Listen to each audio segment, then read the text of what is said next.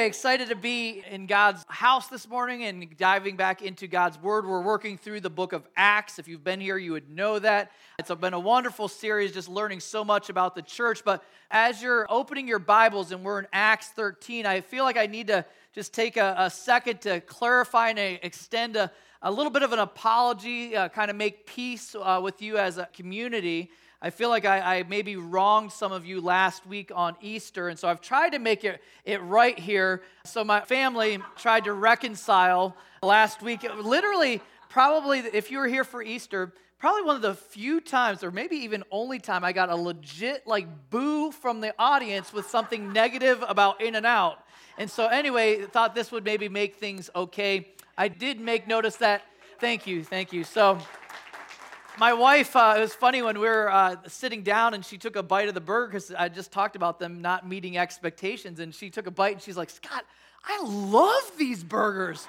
So she's maybe a little further along in the process than I am, but I feel like God's doing a work and uh, it's uh, something I'm willing to keep on pursuing.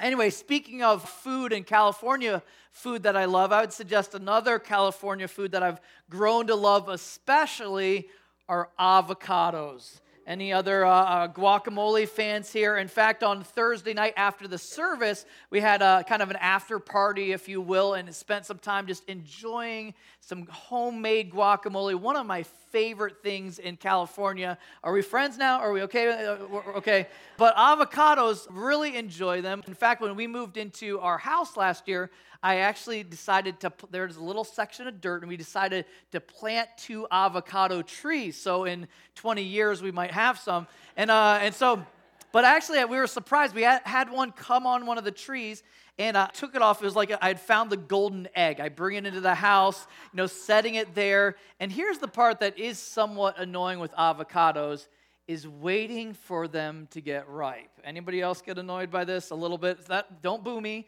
Uh, I still love them. I'm there just trying to patiently wait, and then there's a an evening where I'm like, honey, I think I think it's ready. So I bring out the avocado, and uh, I, as I was thinking about this story, I was just planning to hoard it for myself, and uh, so so I, I cut it up, get it get it ready, and uh, she was telling me, she's like, Scott, she's like that avocado's not ready yet. It's, it's, it's, not ripe. I'm like, I think it's going to be fine.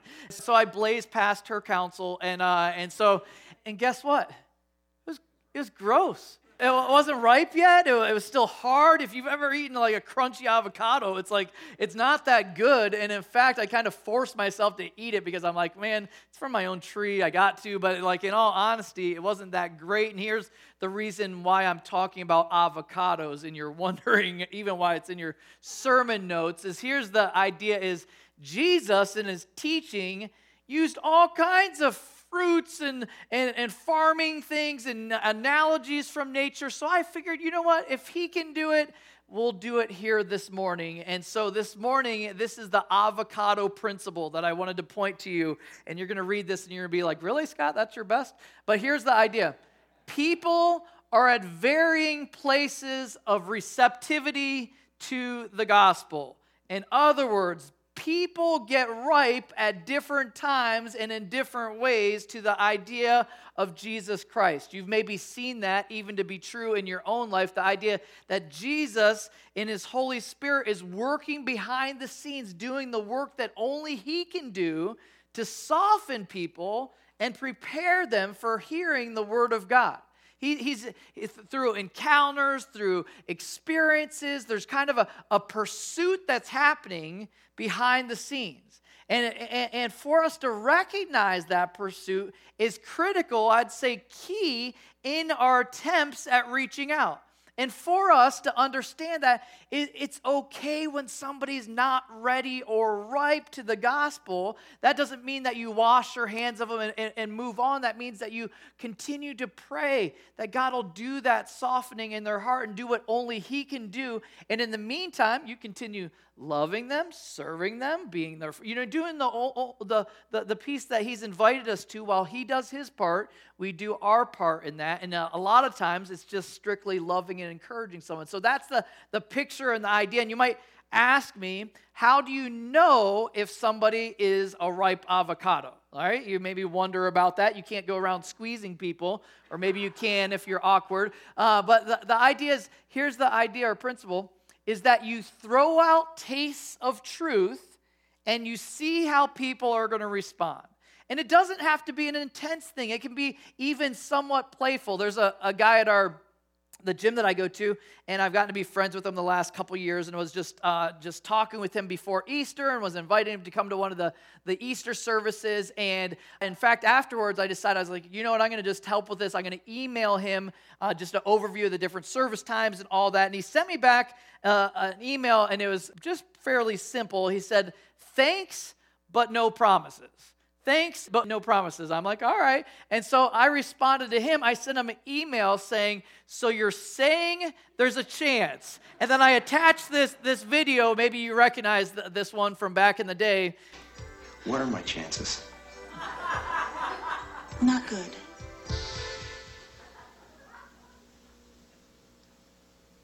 You mean not good like one out of a hundred? I'd say more like one out of a million.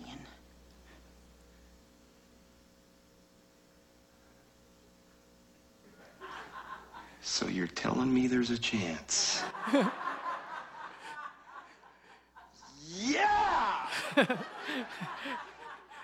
So that was my res- response to him. He responded with like a, a, confused emoji symbol. I don't really know what that meant, but he didn't come to Easter. Uh, so clearly, uh, there's still a process going on there. And here's the thing for us to understand is for us, it's important for us to kind of check and see. And when you sense that somebody's not ready, then you don't try to force something upon them. You know, it's a it's a dance, it's not an assault. And so this is an important thing for us to understand in engaging in the world around us. We're going to see it firsthand in this text uh, this morning. Let me pray before we dive in.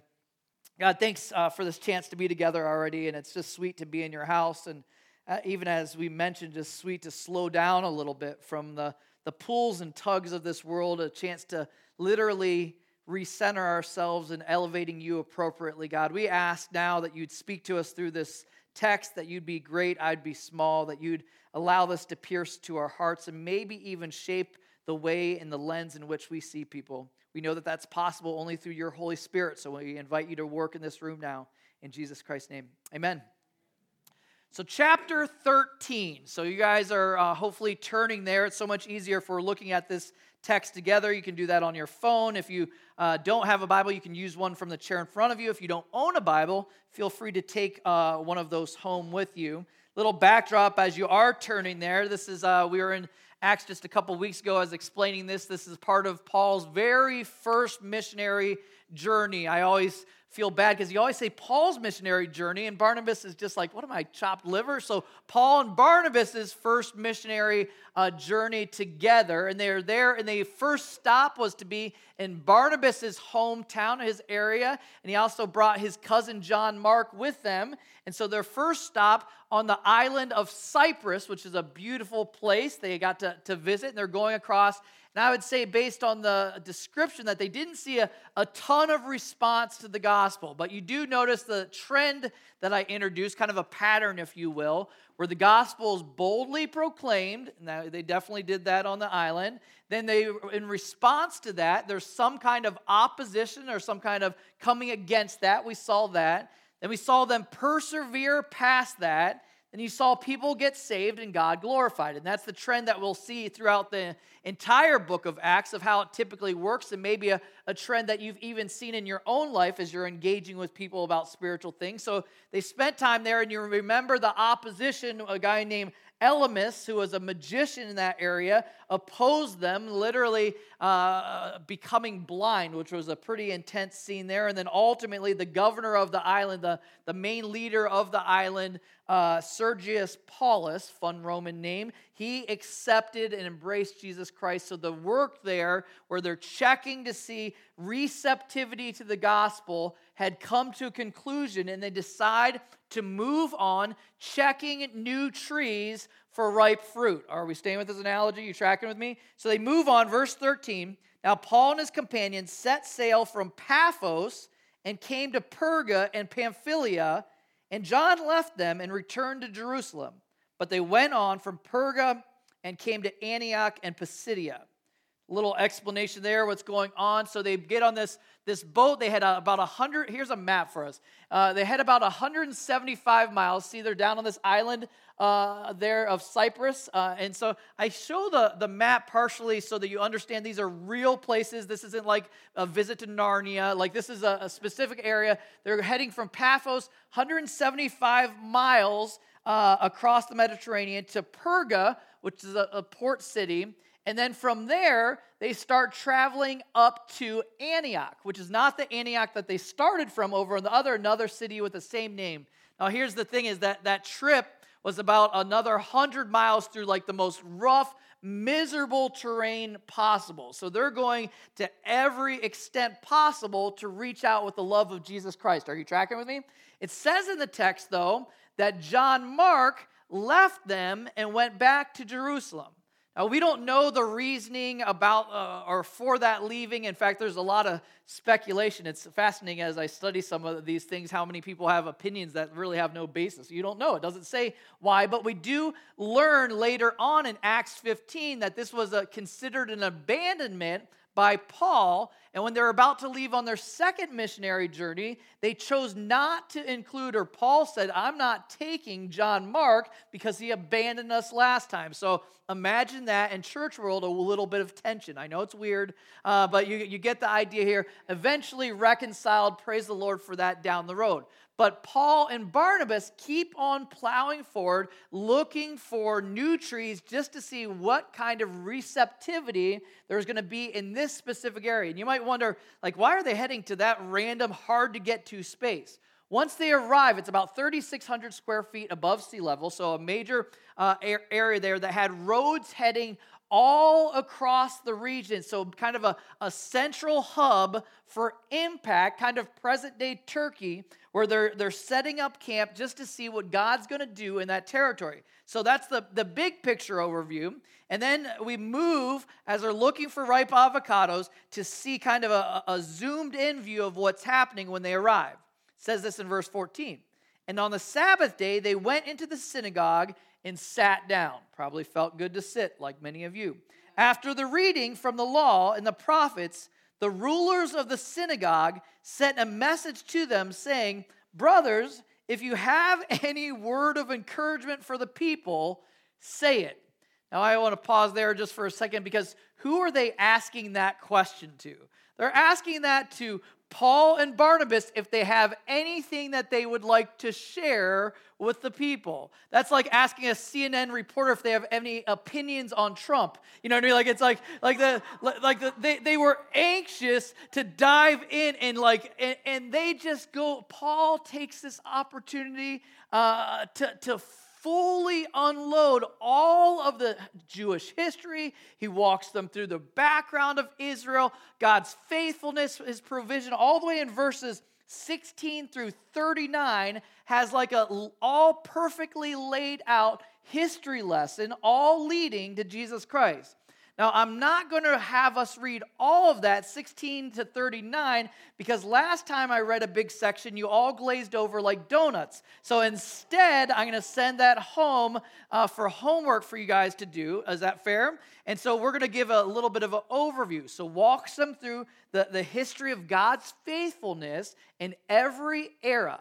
Kind of the same thing that Stephen did in his speech before being killed. And, and, and, he walks them through a history of Israel, all leading up to the coming of the Messiah, which was what everything pointed to. And so he's helping them, if you think about it, this audience, just connect the dots.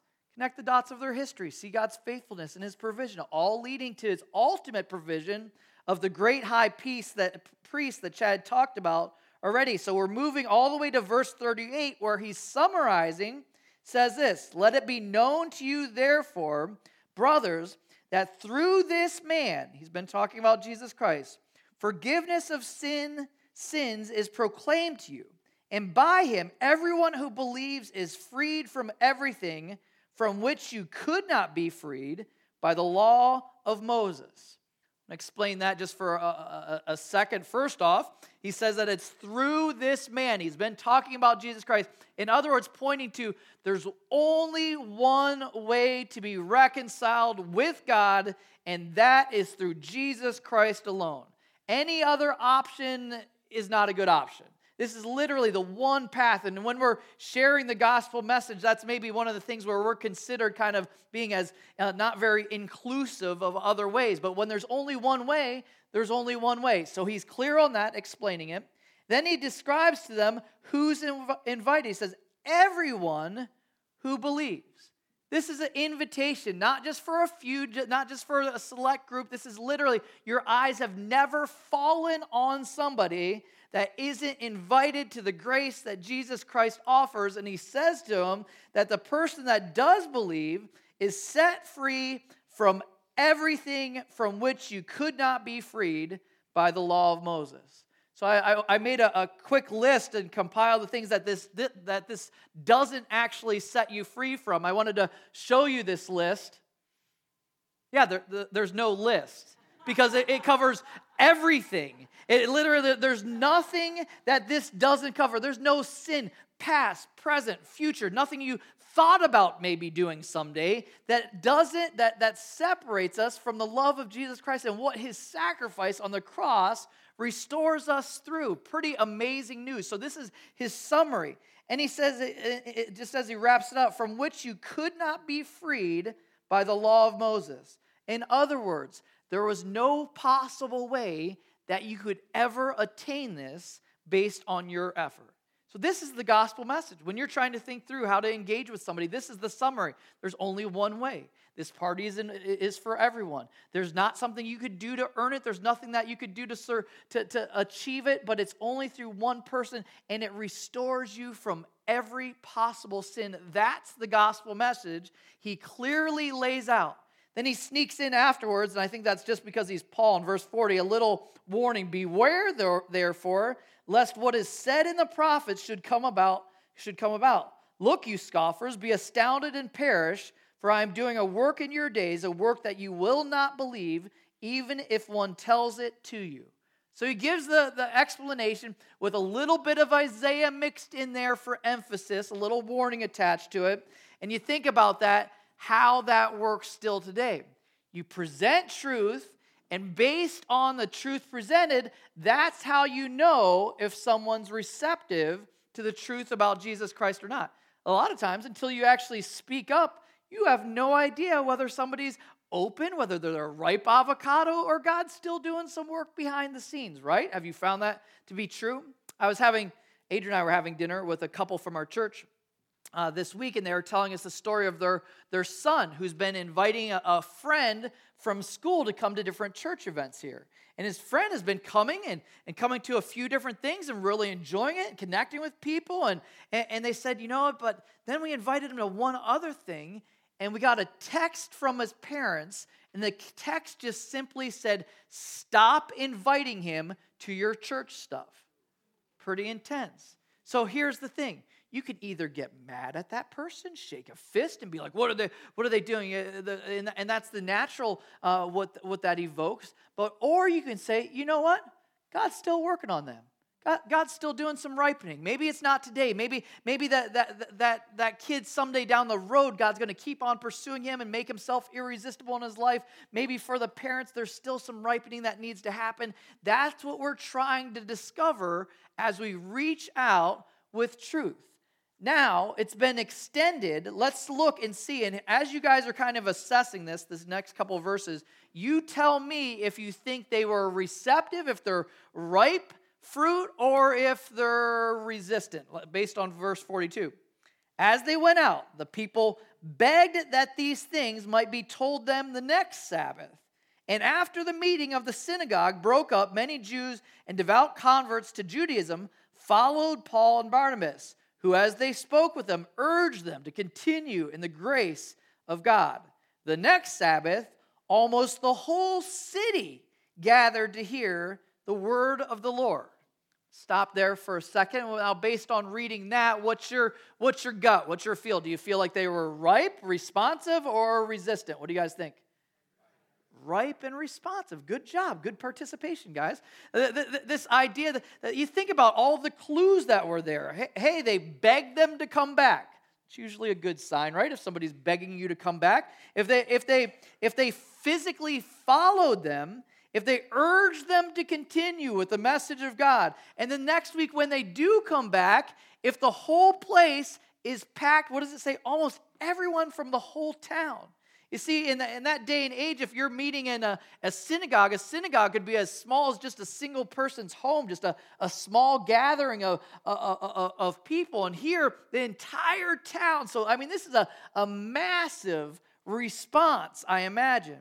Verse 45 if, uh, I'm sorry, we'll, we'll, pause there just for one second. So this this idea that obviously they hit a nerve with the with the city, it obviously connected with them, and I was thinking about that just in preparation. What is it that actually resonated with the people there? What I'd suggest, I jotted this down, is, that if they provided the only possible solution for sin, God's intervention on our behalf. Think about that for a second start ex- exploring and looking into other world religions and other options that are out there. Everything else points to what? Man's effort to reach up to God. That's the unique thing about the gospel message. This is God, and you've heard this if you've been in church world, that this is God literally extending his hand to mankind. And that's what people are like, whoa, that's awesome. That's, that's an attractive idea because there's something inside of us that tells us I can't do this on my own.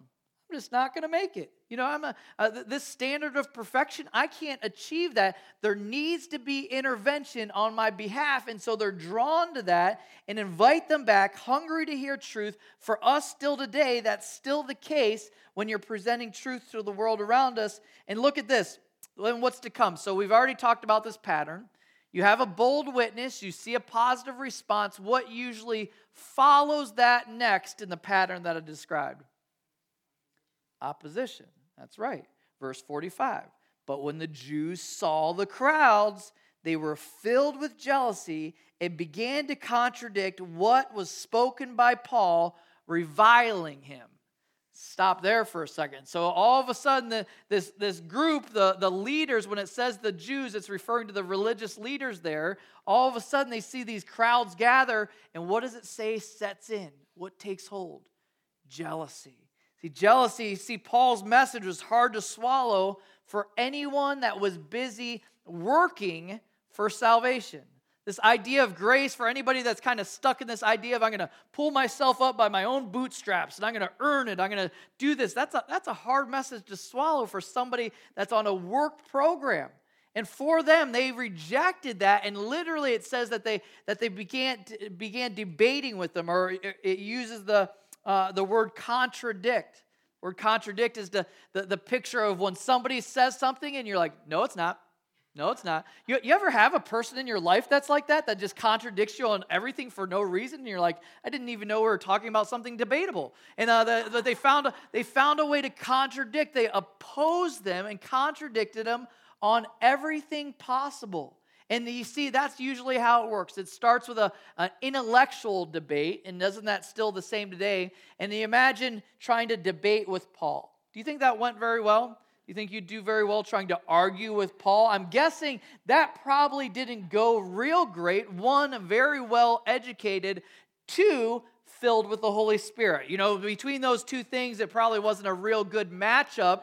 And so they're going against them, and they move from contradicting to reveling. Or uh, the, the, picture of the in the NIV, NIV says heaped abuse on him heaped abuse on them. So they're looking to, they're like, hey, if we can't beat them at literally debating with them, we're going to just start shooting them down.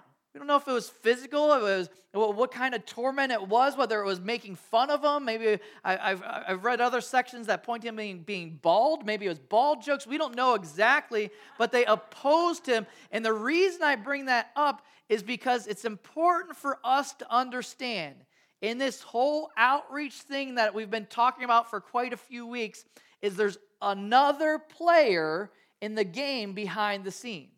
Sometimes in church world, people are hesitant to talk about, oh, there he goes. He's about to talk about the devil again. Like, I knew it. We're in church. That's what they do. And, but, but really, that, that's, that's part of the reality is it's not just God pursuing people and drawing him to himself. There's a work of the, the enemy using people like pawns to resist the message of the gospel. I have a friend who's a, a pastor, a pastor for a long time in, in Florida. Now he's actually in southern, uh, south of here in California. But he was uh, pastoring, and uh, one of uh, the trips that he's on took him to Brazil where he was ministering. He was in Brazil, and one of uh, the outreach events that he was at, he had the opportunity to share Christ with somebody that had literally never heard the gospel message. It's not that often that somebody hears it and for upon the very first time hearing it, they respond. But this particular gentleman, when he heard grace explained, the idea that, that my sins had been covered by the finished work of Jesus Christ on the cross, this guy's like, I'm in. I'm in. And in that very moment, he was saying that, that this, this man uh, prayed to embrace Christ. But then after, after the prayer and after they had just talked for a minute afterwards, the guy literally physically ran off. Guys, like, and, and so my, my friend Chet was just like, we, we didn't know what was happening, like where he was going. Well, he, he left for a short time, in about 15 minutes, or I don't know the exact time, but a, a short time later, comes back and came back with all of his closest friends that he wanted to hear the same message that their lives could be impacted too. Isn't that so cool? So he brings back, and there's obviously, Chet's thinking there's a, a mini revival happening in this area. And then, in the middle of him explaining to his friends what was going on in the good news of Jesus Christ, one of his buddies, literally from his, his pocket, takes out a knife and stabs him literally in the, in the lower back in response to this. Not Chet, but the guy that had just embraced Jesus Christ. You're like, what in the world? What would, what would compel that to happen? You see, the enemy has such a grip so often in people's lives, he moves people to do things that they're like, I don't even know why they're doing that. That doesn't even make any logic sense, logical sense. He ended up going to the hospital and still loves Jesus and survives. So in case you're wondering where that story ended, which is good news. But here's the point that I bring that up is there's a tug of war for people's souls behind the scenes, whether we realize it or not. There, there, there's, there, there's, there's a battle, if you will, whether we want to recognize it or not. I just last week, even on Easter, would sense like when we had the, the time and a chance for people to respond to the gospel message, you could sense, maybe you sensed it too, even in this room, the tug of war that was happening in people's hearts and minds that's what's going on. And it's important for us to understand that there, there's outside influences in this whole outreach endeavor that we're on. Does that make sense? Tracking with that, continuing on, verse 46. Thankfully, they persevered past this. In verse 46, and Paul and Barnabas spoke out boldly, saying it was necessary that the word of God be spoken first to you. So he's talking to his Jewish audience. Since you thrust it aside and judge yourselves unworthy of eternal life, behold, we are turning to the Gentiles. For so the Lord has commanded us, saying, I have made you a light for the Gentiles, that you may bring salvation to the ends of the earth. Let's explain what, what's happening here. You see, he's talking to an audience that's made up both of Jews and Gentiles. Jews would be of Jewish descent, Gentiles is everybody else. So if you're not Jewish, you're a Gentile, in case you're wonder, uh, wondering how that works. So he's explained to him, he's explaining, oh, since you're too good for this kingdom of God, since you're too good for eternal life, we're going to pass it on to others. Got me thinking of uh, growing up. We had a kind of a, a unique thing that would happen. Maybe it happened in your home. Uh, we had some set dishes that our parents were, mom would, in my particular home, that my mom would serve. Some of those were very well loved. Some of those, for instance, tuna casserole, not so much. Anybody else have a dish that you grew up with that you're just like, oh, when mom would serve it, you're just like, oh no, the tuna casserole always had these like really hard, crunchy noodles that, that like got overcooked at the top that you had to make your way through to get to the cat. Like strangely though, I've grown to actually like a good tuna casserole, so don't don't boo me here now. But uh, but but but anyway, this, this idea, I remember we'd have conversations, and maybe you had this in your own household, where my parents would say to us well, you know what? Around the rest of the world, a lot of people would be thrilled to have that meal. You ever have that conversation with your, your kids? There, there, there's starving kids around the world that would love to sit at the table right here. And often that would end with going to bed. Well, if you don't want it, then you can just go to bed without dinner, right? And, and if you had an extreme parent, I don't know if my parents ever did this, it would still be waiting for you there in the morning. Anybody have that parent? That you, you, you got up in the next morning, it's still there for breakfast and uh, until you figure out how to like tuna casserole. But, but here, here's the same picture. And the reason I bring up that silly story is this idea. And I'm thinking that for him, it wasn't him shaking his fist at them and being like, huh, since you don't want it, we're going to give it to the Gentiles. I'm thinking it was a little bit more of a, a broken heart. He's talking to, to his people. He's, he's Jewish himself. And as he's saying, he's just, oh man, since, since this, this, this, this whole idea of the eternal life isn't something you want, we've got to turn the corner and we're going to extend it to, to the Gentiles. Uh, and that, that's what we've been commanded to do. I'm guessing it was a heartbreaking situation for Paul to see this play itself out. I'm guessing there was some intensity in that moment, he's moving on from them to find out if there's other more ripe avocados being Gentiles, possibly. In verse 48, look at the response. It says, When the Gentiles heard this, they were glad and honored the word of God. And all who were appointed for eternal life believed. The word of the Lord spread through the whole region pretty powerful description here. If you were a betting person back then, not that I advocate that, but if you're a betting person, in your betting, which people group is probably going to respond to the message of Jesus Christ? I'm guessing some people would have lost a lot of money.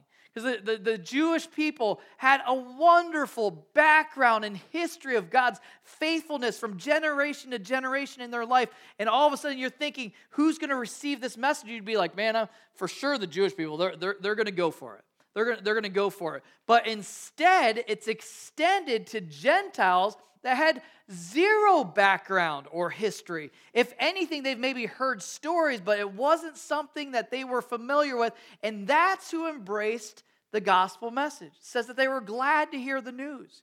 Think about that as we personalize that still today. Isn't that similar? Sometimes we assume one person's going to be completely open to hearing about Jesus Christ, and you present something to them, and they're like, nope, not interested. And then another person that you present to, and you're like, oh, they're, they're never going to bend a knee. They're never going to be open to this. And they're totally open to it. It's pretty cool how God works behind the scenes. Nobody is beyond his reach.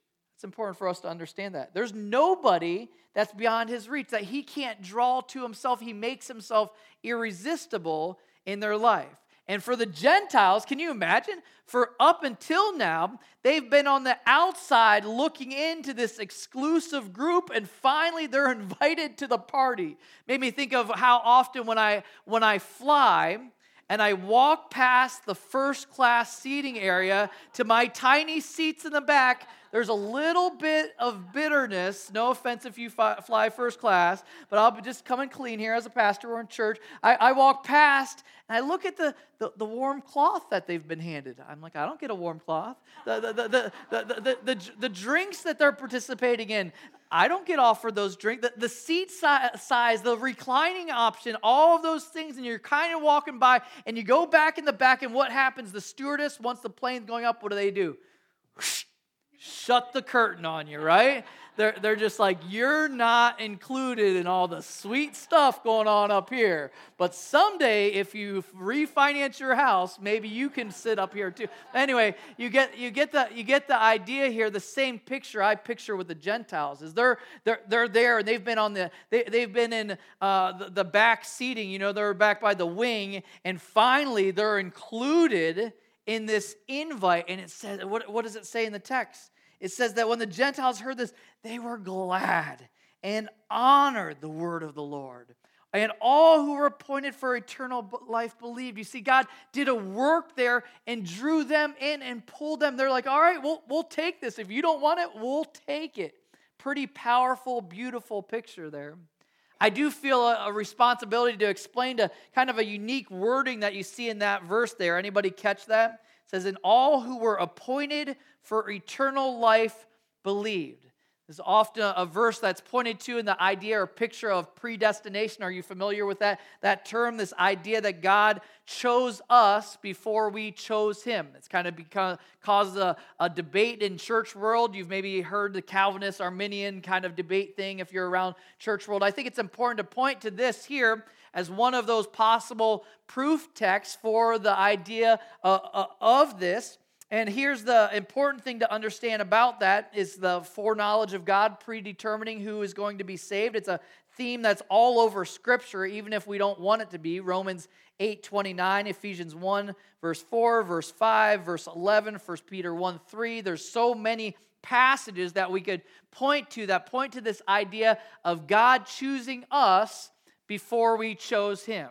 A lot of you right now even are like, ah, that's, that's kind of a hard one to understand or to swallow. But here, let me p- present something else. There's tons of passages that we can point to that point to personal responsibility and that we're given free will and we have a choice to decide whether we embrace Jesus Christ or not. And so there's two worlds in Scripture that are presented that seem to contradict each other. And here's the important thing, I, and we talked about this in our Roman series if you want to look back and, and listen to that some. But here's the thing that I want to leave us with this big idea is that I believe both are true. Dun, dun, dun, dun. Very controversial. And here's the thing I'm not just playing Switzerland. You're like, Pastor, pick a side. But, but, but here, here's, the, here's the thing that, that's not what I'm trying to say here. I'm saying I think both are clearly presented in Scripture. In fact, sometimes I'll sit down and talk to one presenting one side. I'm like, man, that's a real strong argument. Then I'll sit down and talk with somebody who's presenting the other side. I'm like, man, that's a great argument too. And, and it's all based in, in Scripture that they're pointing to. Here's the thing I'm okay with not fully understanding how the God of the universe operates. Someone that's not bound by time and space. That like anybody else okay with that without having everything figured out? I, am like I find that refreshing. In fact, if you think you have God figured out, you're not being biblical because Scripture tells us right now we see through a glass dimly. At some point, we're going to see Him face to face and find out that we were all wrong about something. Anybody okay with that idea? So there we go. There's my little uh, mini explanation. You can write me letters later. Here's a move, moving on back to this irresistible church, this irresistible church, and we'll wrap up with this. You see that it says that the word of the Lord spread through the whole region. How awesome is that? I told you that they were picking a very strategic spot there, and they, they, it actually bears fruit. Somebody was explaining to me how avocados work. I don't know if this is accurate or not. I, have been uh, told in between services that it is accurate. Is that the one way that you can speed up the process of an avocado getting ripe, and don't say paper bag, I know that's one too, but is you put a non ripe avocado around a bunch of ripe ones and it seems to have a catching up factor that happens. Somebody explained to me after service some gases that are emitted. I don't know anything about gases emitted, but anyway, uh, you, you, you, get the idea uh, there. Is, is this, and the reason I bring that up is because I'm like, isn't that the same spiritually? The idea that soft hearts help other hearts get softer. When you have a soft heart to the gospel and what he's doing in your life, when you're passionate about it, when it, it's fresh and alive in your life, guess what? It has a tendency to soften those around them. Up until this point, upon their arrival, there's not a movement of, the, uh, uh of people getting saved, but all of a sudden they show up there with soft hearts. New people embrace the gospel truth, and then those soft hearts, and all of a sudden, before they know it, it's spreading out of control in that region the word of the Lord spread through the whole region. And we see the same kind of pattern uh, in verse 50, and we're not going to read that, but they, they raise up opposition against them. They actually move them out of the town because the opposition was so extreme. And then verse 51, it says this But they shook off the dust from their feet against them and went to Iconium, and the disciples were filled with joy and with the Holy Spirit. See, what they had done, it was already too late. The impact was already made. And here, this shaking off of dust, I don't picture that as a being done in anger. I think it's a picture of the understanding of this avocado principle that different people are at different places based on their receptivity to the gospel. Different people are at different places, and being okay with that, being okay with that. That doesn't mean that you quit on people and you're like, well, that's why I shook my dust on my brother in law. I'm not talking, you know, like that's, that's not what I'm saying here. I'm saying understanding that God is working and moving in people's lives. We're just partnering with Him in that. And just because one avocado wasn't ripe doesn't mean you quit on avocados, right? You, you, you move on to the next one and you're like, all right, we're gonna see, we're gonna see where this person's at. And I'm gonna check with this person. And I'm not gonna quit on that first one I checked on. In a couple months, I might come back because who knows? Anybody had one person that you thought was completely never gonna be ripe, and then you come upon them later and you're like, look at that. Now they're open to it. That's how God operates in this whole avocado business of his. Let me pray as we wrap up. God, I thank you so much for this picture and even this understanding of how we get to partner with you. And that's such good news that we don't have to change hearts. You do that. Your word tells us that you hold the heart of kings in your hand. We're grateful for that. We're grateful that we get to be a part of what you're doing, the work that you're doing, that we don't have to find it a chore. It's a privilege, it's an honor. I pray even going into the week ahead, we'd be just checking different fruits, seeing who's open, seeing, seeing who's not. When someone is open, God, that you give us the boldness to proclaim Jesus Christ. When someone's not, just continuing loving them and serving them and praying for them. Thank you so much for your word and even how practical it is a couple thousand years later. We praise you in Jesus Christ's name. Amen. Amen. Amen. Just two things just as you're going out today. One, uh, once a month we have our Deacons Fund, which is one of the uh, ways that we support people that are maybe struggling within our community. If you want to give towards that as you go, you're welcome to do that. And two, I wanted to introduce you to a friend of mine. This is Bob Hicks, and uh, he's from Indiana, and he's the lead pastor of the church that we're partnering with to build the church in Ecuador. Does that make sense? So, pretty excited about that. And uh, so you know I don't have imaginary friends. I wanted to actually have him come up here. And I'm even thinking about taking him to In-N-Out Burger for lunch. So anyway, make sure you say hi to Bob before you go. God bless you. Have a great Sunday.